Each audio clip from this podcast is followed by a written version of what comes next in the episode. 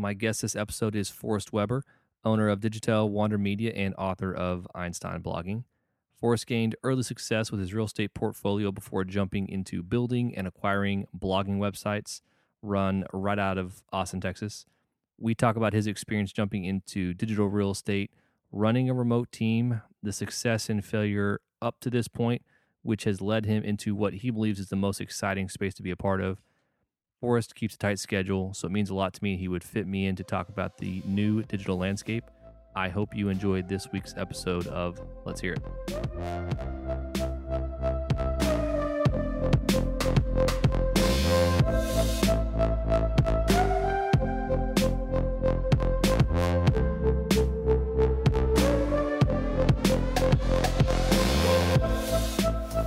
We're back for podcast number four, and I am sitting in Austin, Texas with the great Forrest Webber. Uh, this is going to be a really fun episode because it, because it is distinctly different, a different business model um, than the other three that we've done. So Jeremy and Josh Hall were accounting. Uh, Sarah and Alfonso were in the service industry in home health and hospice. Forrest, you are all digital. That's right. All digital, baby. So you are the uh, your company Wander Media offers you manage a portfolio of websites. I'm gonna let you explain all this. okay. So Wander Media is a cool name, but it's actually almost a secret entity on the business side. We just own a bunch of websites. We have five that are substantially sized that positive cash flow that fuel the rest of our business. Really, for the next two years, the main services that we perform as a company for clients or customers are either building websites from scratch, which will go under that Wander Media umbrella. So it will become a name that people know.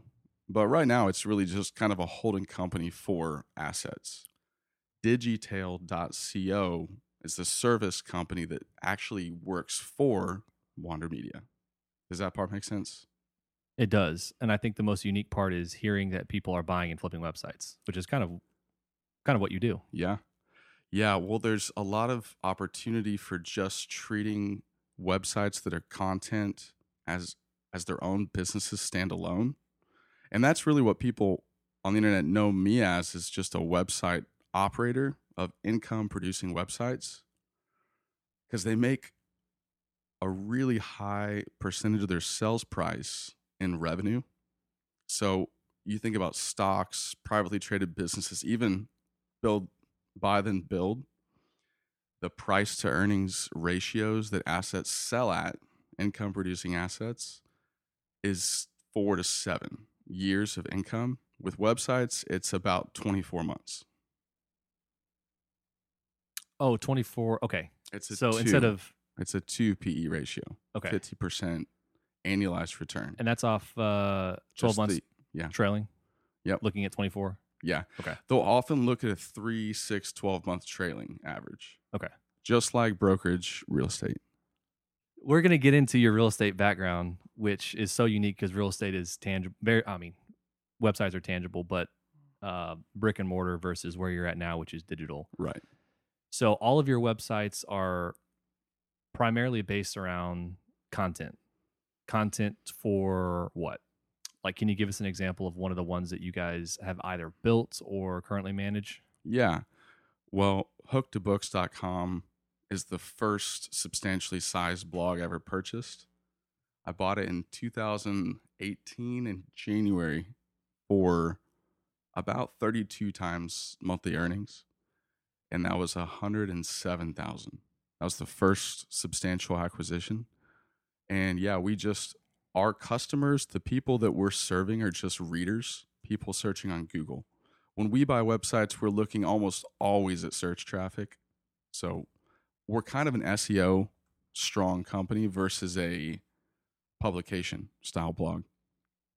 So you were you bought that website with the intent of producing more content and growing it. Yes.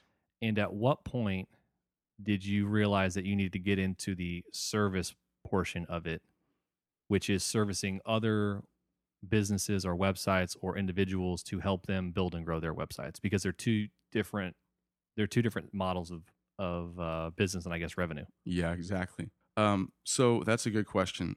The actual practical side of it was in the last few months, but it was early on when I realized that there weren't any people providing services for people like me, operators of portfolios, that I want to own a growing, you know, snowballing empire of websites that's just managed by someone who knows what they're doing, just kind of like a property manager in real estate.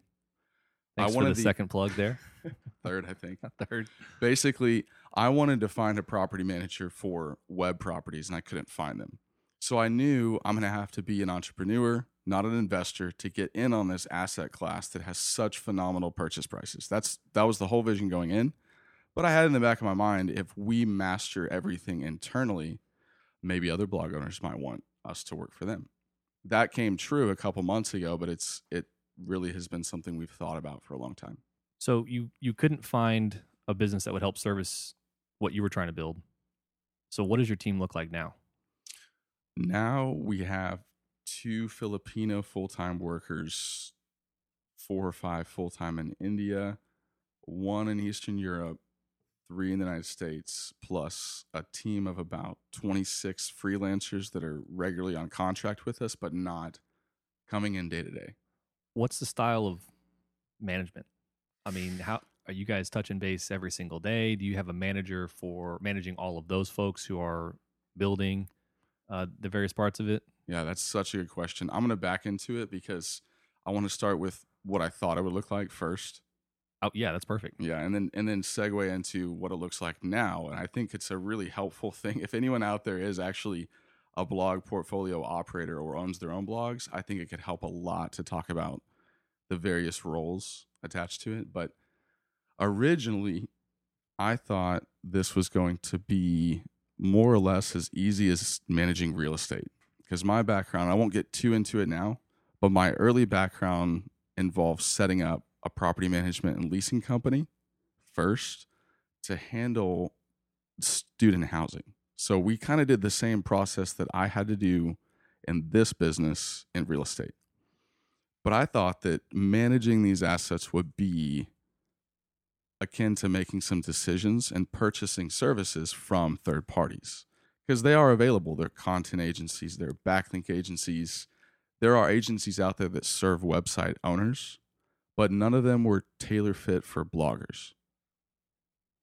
So you can go and Google how to increase or like SEO.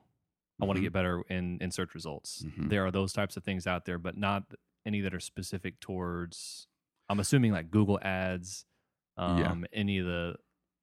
May- Maybe you can talk a little bit more about that because you're also pulling a lot more into your website as a blogger or as a content blogger than you might think, or that I, w- I would think before we talked. That's are you saying that as a blogger you learn a lot of different trade skill sets in marketing? Is that what you I, I think that's what I'm saying. Yes, Yeah. that's exactly that is one of the epiphanies for why I decided to do what I do with my time now is that you have to learn every single component. Well, you don't have to, but if you want to grow and get better and know all that you can to make a website grow, you have to learn everything there is to offer. So, bloggers a lot of times end up working really hard on their own thing with their own energy for a few years and then when they leave that blog behind or sell it their their skill sets are insanely valuable they might move on to be the cmo of a small business and market for that company Can you get back into that?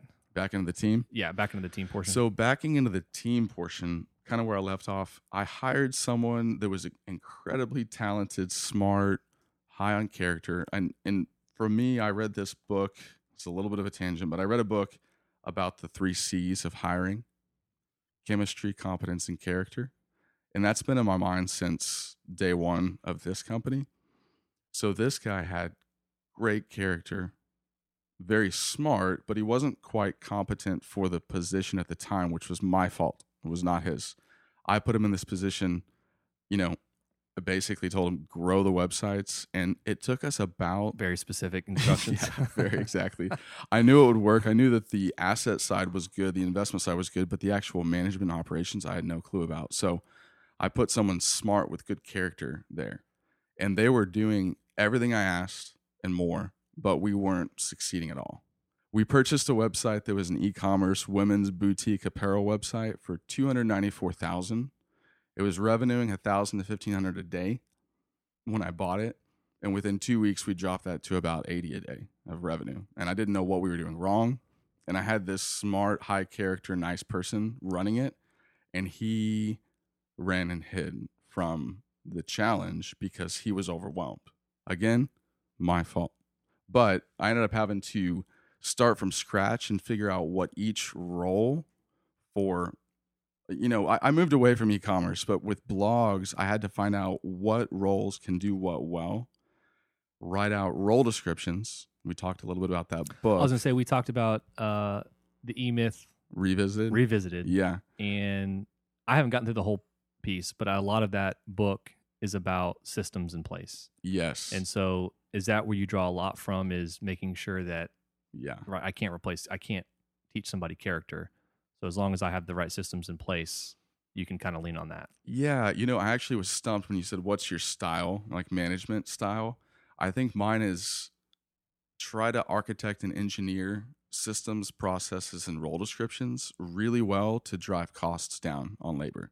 That's our style. If if that is a style, we I mentioned we have Philippines workers, India workers, Eastern Europe, and then some people based in the United States because we have not found very many successful relationships between us and overseas leaders. We know they exist and that they're there, but as a small business with less than 10 employees, we don't have a huge budget for staff. I try and keep that cost really low. So basically, I, the leadership side is what I hire in the States. And then the execution of tasks that can be driven really low cost because of standard operating procedures and roles. That's what we do.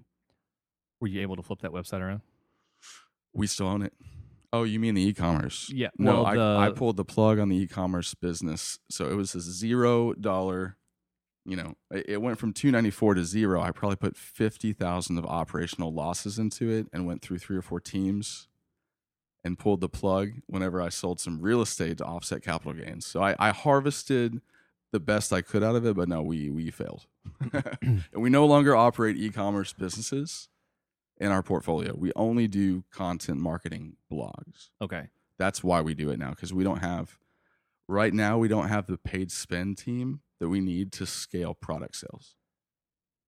So let's talk about that. Let's talk about blogging because you and I were talking about. I kind of made light of blogging because I just thought it was, Mhm. um, you. I someone like me. I'll just generalize. Normal person. I don't think of blogs as being super relevant anymore. I think maybe a couple years ago you would subscribe to a bunch of different blogs. They would hit you when they get updated and you'd read through them. I still have some of those. Like they'll hit my mail and they're great, but I very rarely read them. Um, what you're telling me and what you're proving out is it's very much alive and it's actually dominating the internet more than people realize. Am I off on that? No, that's exactly right. I mean, the way I would word it might be a little different, but I think that we're thinking the same thing.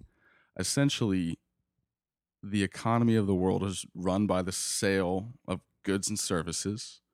And in that process, there's a customer journey from awareness of the good or service all the way down through interest, commitment, decision, purchase.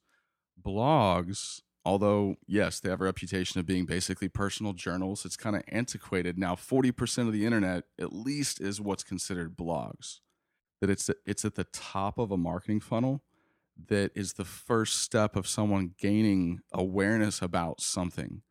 So when people now look to gain information in a decentralized world like we have now, where information is available from anyone, a credible source, a non credible source, you can get it out there. When people go search the internet for those answers, they are, I mean, there's some data on this that I may slightly misquote, but stay with me. And content marketing, an organic searcher has a 14.2% conversion ratio. A paid search, if you just put an ad out and get someone's attention and then try to talk them into buying something they weren't looking for, it's like a 2.7% conversion ratio. Thinking of content bloggers as like the thought leaders, and I'm much more likely to buy something from you if I'm buying it from what I know or think as the the thought leader. Attention attention's the main thing. Less, yes, authority and credibility are part of it, but the top of the funnel, those blog posts are oftentimes not written by authoritative, credible writers. They're just written for the robots of Google. And if the robots of Google bring infrastructure to that house, that website house, that business gains customers. Uh, why don't you turn around and hand me the book that uh, we're gonna we're gonna plug your book that you wrote. Uh, I think co-wrote. Yes. Why don't you tell us about the book, why you wrote it, and I didn't get to read the whole thing, but I think a lot of good the information that you're talking about is in here. Yes. So can you talk to me about writing the book Yes, absolutely. or why you wrote it? Yeah. Well, what it is, first off, this book is written specifically for bloggers or to bring awareness to people about what the business of blogging is like as a blog owner. And since we're not on video, what is it called? It's called, oh, yeah, good point. this book is called Einstein Blogging Top Secrets to Help You Blog Smarter, Not Harder. And the reason I was able to write this book is because I am not what I would call lazy, but I'm a high leverage activity person. There you go. is how I define it. So There you go. I try to work. well, you're like a digital guy. You know, Yes, so I guess I would think that That's about. why I'm here, I think. Basically, this blog will help someone understand, someone like you who's kind of unaware of the business of blogging, what it entails, how to do it at all. It helps that person learn how to do it in a way that's manageable, that they can delegate more and more over time and build into a business that they're not stuck in. So I've always, I mean, I, my name is on a lot of our blogs. There's something called ghostwriters who write on your behalf. It looks like Forrest writes half a million words a month on the internet, but I don't. I don't write any of them. We have writers that write those and we publish them, but I oversee the whole process. So, point being, when people begin a blog, a lot of them know a little bit about how they can turn it into an income, but they don't know how to do it in a smart way that will create a six figure income where they can retire on it. They can walk away and have a team that runs the blog for them. So you've written a book about this. Uh, you own a business that owns a portfolio of websites, and you also are offering service to other people like yourself. Um, why do you like this business? Mm.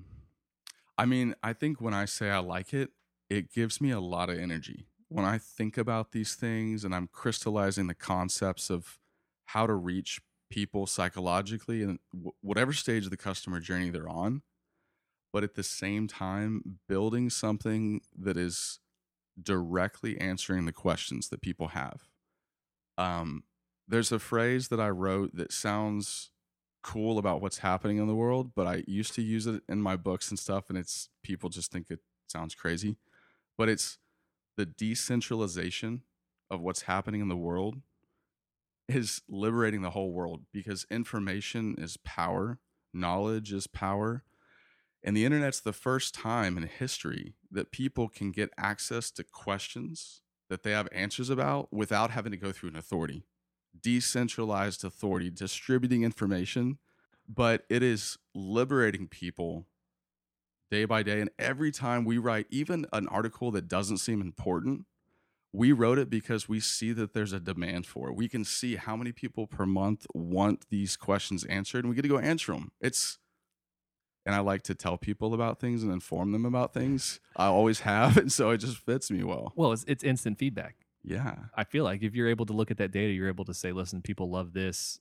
Um, maybe collect from where they're clicking. I don't know how that would work, but just being able to say, yeah, here's another blog post about what seemed to be interesting to a lot of people. Yes, and I want to just mention it's a sensitive topic. Data is a sensitive topic. Privacy on data is a sensitive topic. Specifically, I'm talking about anonymous data, data about masses of people that are looking for a certain kind of. I'm not looking at what does Jonathan Knopfsinger look at last month and how can I sell him a product? And I'm not saying that I think that's verbatim unethical, but I know there's a lot of sensitivity around that. And I want to make clear we're not talking about that. Yep. Any thoughts on data? sure. we, Yeah. we were talking about data before we pressed record, and so Yes. I think it's a good a good piece for you to talk your thoughts on it. Running a business that deals with with a lot of data. I know. And the thing is, we could talk about data the rest of the time, but it'd be really boring. So let's make it kind of quick. But there's an author named Yuval Noah Harari who wrote Sapiens. He wrote 21 Lessons for the 21st Century, and he wrote Homo Deus. He is a Israeli historian who's, you know, I, I'm in a group called the World Future Society that is amazing. If none of you are in it, go look it up. But we're kind of all fans of Noah Harari. We we really wanted to get him to come speak at conferences. He's so creative in his thoughts. But the hard thing about booking him for conferences is he goes on like three to six month silent meditation retreats. This is why his thoughts are so creative because he's not listening and consuming. He's not getting bombarded. Yeah. Like all those podcast listeners out there these days, just Yeah. consume. I'm just kidding. But he pointed out in the history of mankind, there's been three major power centers. You have the agricultural revolution, where all the power's in the land, the industrial revolution, where all the power aggregates in equipment and machinery, and then today, all the power's in the data. Because artificial intelligence actually understands our consumer purchases better than we do. So his phrase is that AI of the future will know you better than you know yourself. Now, again, sensitive issue data, we're not talking about that with blogs specifically, but what we're talking about is the access to a lot of data that's anonymous and aggregated. Like, how many people per month search for the question, what is the best book light for reading at nighttime? And so we have a 8,000 word article on Hook to Books that answers that question and recommends the best products based on thorough research. That is more what a blog is, which is what clicked for you. Maybe you could even share. Yeah, no, I, I, when we were talking about your business and it was just about blogging, I, I'd said this before, but I really think of it as something in the past because I always thought about it as somebody who was traveling around the world and they were just blogging about their, you know, stay in a hostel or whatever. Um, but Yeah. then I started to realize most of the time when I'm searching for something, I'm clicking on, um, dang, who was the website that you mentioned? Some of the big ones. Uh, Wikipedia. Well, oh yeah, You mean for information? Oh, it- you, Yeah, you, like- you like referenced lists. like earlier you were looking for a product, specifically Yeah. product reviews. Pro- yeah, top. If I'm never gonna, I'm probably not gonna buy anything but an iPhone. But I'm exactly. would like to stay up to date on like best phones out there. What else is going on? And I'm always gonna click on a best phones to you know top five or top ten, top ten uh, phone reviews, and Yeah. that's a blog. Yeah. Yep. Yeah, so it's it's very interesting to me that it's starting to dominate when when the old way of of thinking about it is is gone. Yeah, I do think that blogging began as sort of a creative outlet for people to talk about themselves, their life.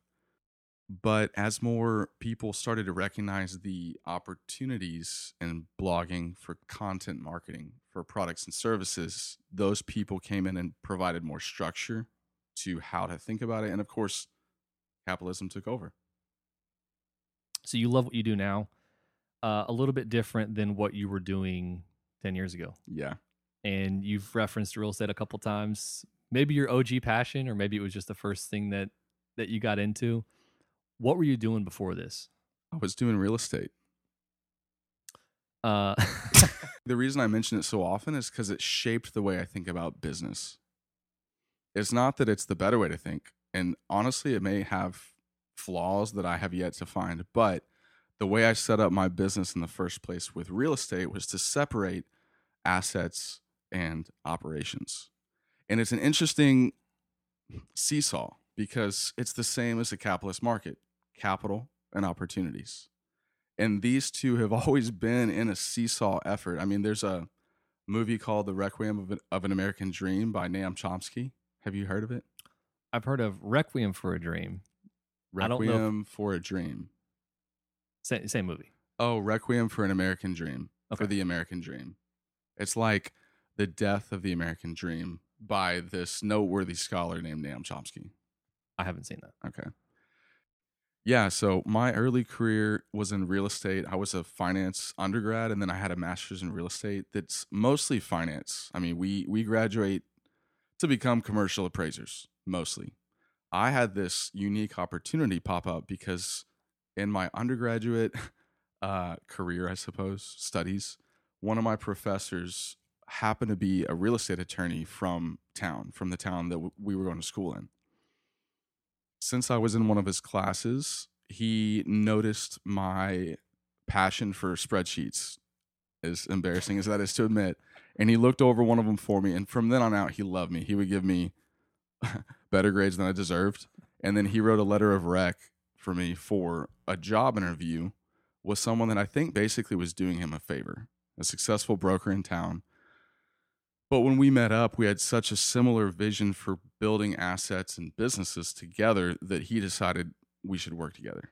So we decided to develop student housing in the immediate close proximity to campus, Texas A&M University. And we happened to do it in a market that was surging upward. The previous 2 years, I remember reading Forbes had articles about the most undervalued real estate in the nation and it's why I chose to stay in College Station. Everybody else graduated and went to big cities. I wanted to stay there and try and own real estate because I've always wanted to retire early. I love learning and I love working, but I wanted to do it on things that I really wanted to do. So, real estate wasn't exactly something I liked. Never. It was interesting because it was easy math. And on the capital side, for supplying our developments with capital, I was I showed early promise of convincing capital partners to work with us. So that ended up being a, a valuable position for me to fill at the company. And those guys typically like spreadsheets. Yes. well, the spreadsheets really they were to underwrite the deals and you know confirm that they were actually appropriate for our investors. Um, but at the end of the day, sales runs business. So I was a salesperson. So you did that for five years and decided to walk away, and that's how you ended up where you're at today. Yeah. Okay. That's a good pulling me back onto the linear thought. So we had to build a operations side to our real estate from scratch. And that's probably why I had the confidence to do it a second time. You kind of asked me that earlier. Yeah. Yeah. We built management and leasing from scratch, and it wasn't what we wanted to do we wanted to find acquisition opportunities, develop student housing, and hand that off to an efficient team that we trusted. We just didn't trust anyone else. So we built our own. Now, the segue here is that as I begun looking into investing in websites, I was still thinking about real estate. I was thinking of the website assets as rental properties. When I thought about the growth and the management, I thought about a property management and leasing company. And even as I went hiring people, I even looked for similar psychological profiles for different roles and things like that. So, yeah, it was very much building on everything from before. It's just the websites are A, more challenging to run because the operations are more complicated and have variances on quality that don't exist in real estate. And B, it's a lot more lucrative. The, I guess that's kind of a cheesy way to end that statement. The cap rates in real estate for commercial property that's what I would consider similar stability are between six and eight percent. So you have, you know, 15 years to get your money back if they are, are purchased unleveraged. In the website investing space, it takes 24 to 36 months to get your capital back. Do you think that there is a, there's other folks doing what you do? Mm-hmm. Do you think that they're approaching it with the same mindset as you are? Yes. I had a conversation in July with a private equity firm in Asia that was eager to give me $1.5 million to invest in website assets, but they ended up choosing a different operator because we didn't have Digitail ready yet, basically. You could you didn't have the business ready to service the yeah. websites, the assets that you were buying. Yeah, but verbatim quotes from the New York City capital firm who was on the call with Asia with me was there's no investment class in the universe like this. And I, I agree. That's why a lot of people are getting into the space. Yeah, that's just wild. Mm-hmm.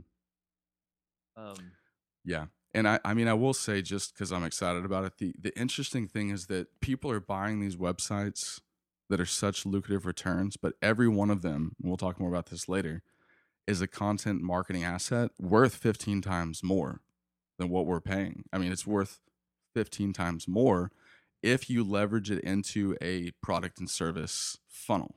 If you loop it if into an exi- loop it in with strategy and thought, it is way more valuable than the ad space you're selling.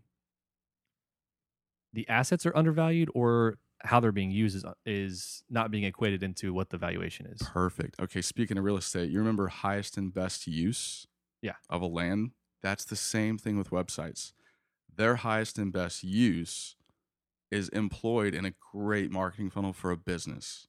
And in the long run, I would like to help the market discover and create a marketplace for that with businesses where we're selling them basically convert their operating expense of of marketing, digital marketing to a capital expense, which would transform tax structure and everything. I think that should happen. Let's not get too into that yet. But the point is, I think that these websites are undervalued from a lot of angles. But yeah, their highest and best use is something other than what they're used for. So they're priced this other way. So you work with your service, the service portion of your business works with a individuals and businesses in the small business world. Even if they're not dealing with hundreds or thousands of individuals or you know targeting those companies, is it still important? Is your service still important to small businesses? Is probably my real question. If they recognize the value in it, then it's an easy sell. If they don't, yes, it's still value. It's just hard for them to see it. So essentially, everyone that sells anything has some sales and marketing process. The blogging business gave me a lot of insights into where the top of funnel is for people and where they're looking to, you know, find answers to questions that ultimately lead them down that customer journey. People talk about the marketing funnel, and I won't go into a lot of it, but blogging has helped me understand the cheapest, most efficient ways to access ideal audiences, potential ideal customers, potential ideal clients. And we serve businesses and individuals that want to find those people in the most efficient way in the world. And that's what digital real estate's all about digital highways is, is building the infrastructure that we see in the real world just building it digitally and finding them cheaper and more efficiently So no more cold calling. no more cold calling except by artificially intelligent voice robots there's actually a company near chicago that if you talk to them for 60 minutes on the phone can then take scripts and you can be impersonated perfectly by a robot the president of the united states his voice may now be being falsified it's a true story this was a year and a half ago I'm, yeah, I'm gonna look into that. I well, you there was I is it- I think it's in your book where the leading con the leading um marketing content site or the top, like one of the top five was done by a bot. Yeah So you've you're running multiple businesses. Um, what are you up to? I mean, what does your day to day look like? Yeah, I mean, most of my time is spent on leadership and sales and marketing. So we have a team I'm really proud of. They are exceptional leaders themselves. I don't mean I'm a better leader. I just mean we put attention on what areas of the business are causing stress. And my job as I view it in those conversations is I attempt to recognize problems and try to help them fix them. Um, I won't talk too much about another book, but there's a book called The One Minute Manager that explains the process of inviting people in and quickly redirecting them. But the important parts are that there's a consistent routine place that people have access to a leader for them. There's even companies that are, you know, mentors for CEOs. I basically try to help them as best as I can by coming alongside and leading stuff. Sales and marketing is really exciting for me because I've spent most of my career doing sales and marketing for other people's businesses. And I've always felt a little bit dependent upon people with great high margin businesses because I see this opportunity as a sales marketing future oriented thinker. I see opportunity, but I, I'd never had a product or service to sell myself because I wasn't doing it in the same way I am now. So basically, I'm spending most of my time now productizing our services, making sure everything's going smoothly and then selling and marketing those services which I finally have to offer people. Well, it's no secret that low margin businesses are just notoriously tough. You've got to kind of elbow your way through operations, and there's less dollars left over for the things that you do, which is, you know, spending money to get, well, I guess spending more on a- customer acquisition. Yeah. Um, I do want to ask you, uh, can I can I backtrack here? Yeah. Um, as a buyer, what is how do you where's your deal flow come from? Good question. There's a few really large brokers that have marketplaces that sell income producing websites and they sell everything software sales, content websites. They'll sell e commerce. There's some people who even sell service based digital companies too. So each broker has kind of a forte. But empireflippers.com, uh, the micro acquisition side I've looked at a little bit, but we don't buy that smaller deals. Now we just we just start them from scratch. Yeah. I did hear his last name's tough, Andrew Gazdecki. I heard him on a pod recently. Yeah, I he did to say it. MicroAcquire. Yeah, Same. Are we talking about the same website? I think Yeah, so. I think we are. And then there's um, uh, there's a new one that came out that's called Investors Club, Investors dot Club, which is my personal favorite. Andre Islail, or I can't pronounce his last name either, but he used to run kind of a private equity portfolio of websites, and then he parlayed into a brokerage, and he is doing things, in my opinion, much better than anyone else. All right, we are at the end here. So, for those listening who could benefit from your service, so if it's a small business looking to expand their reach, help at the top of their funnel, what's the best place for them to contact you? I think the easiest is just go to forrestwebber.com, two R's in Forrest, two B's in Webber, and there's a contact form. There's also specific inquiries about specific services. And I mean, you asked earlier, but a brief landscape of everything I'm doing.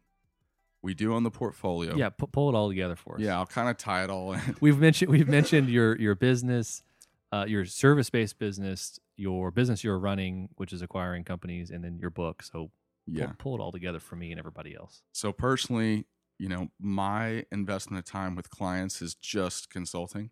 I go do consultations and find out what they need, and then I direct the team to fulfill orders based on if they need content, which could be blog posts, content marketing, email marketing. We do backlink outreach, so outreach based link building. Links are basically the infrastructure of the internet. The bigger highways you have, the more people come. But we build links by outreaching to publications, writing articles on behalf of our clients, and then there's a link or two back from, you know, a domain with authority that builds authority to their site. We also do SEO audits, which is search engine optimization. Look through your website, make sure everything's working as well as it can, make suggestions for the future, which most of them we can execute if if you'd like and we do keyword research. So that's finding out what demand there is for certain content and how to build that into your business model. And that's your consulting piece. That's our agency plus Forrest directing the agency on how to how to perform the marketing work. Okay. And then we have our Wonder Media portfolio. There is a vision over the next 12 months to create sort of a landing place that celebrates bloggers who blog for business to show the world what that is. And we will sell prepackaged websites for people who want to get started but accelerate that progress a lot quicker. And it's been super informative for me, kind of understanding the space. And I so appreciate you joining me. Man, it was a lot of fun and thank you. I appreciate it. Thanks again, Forrest.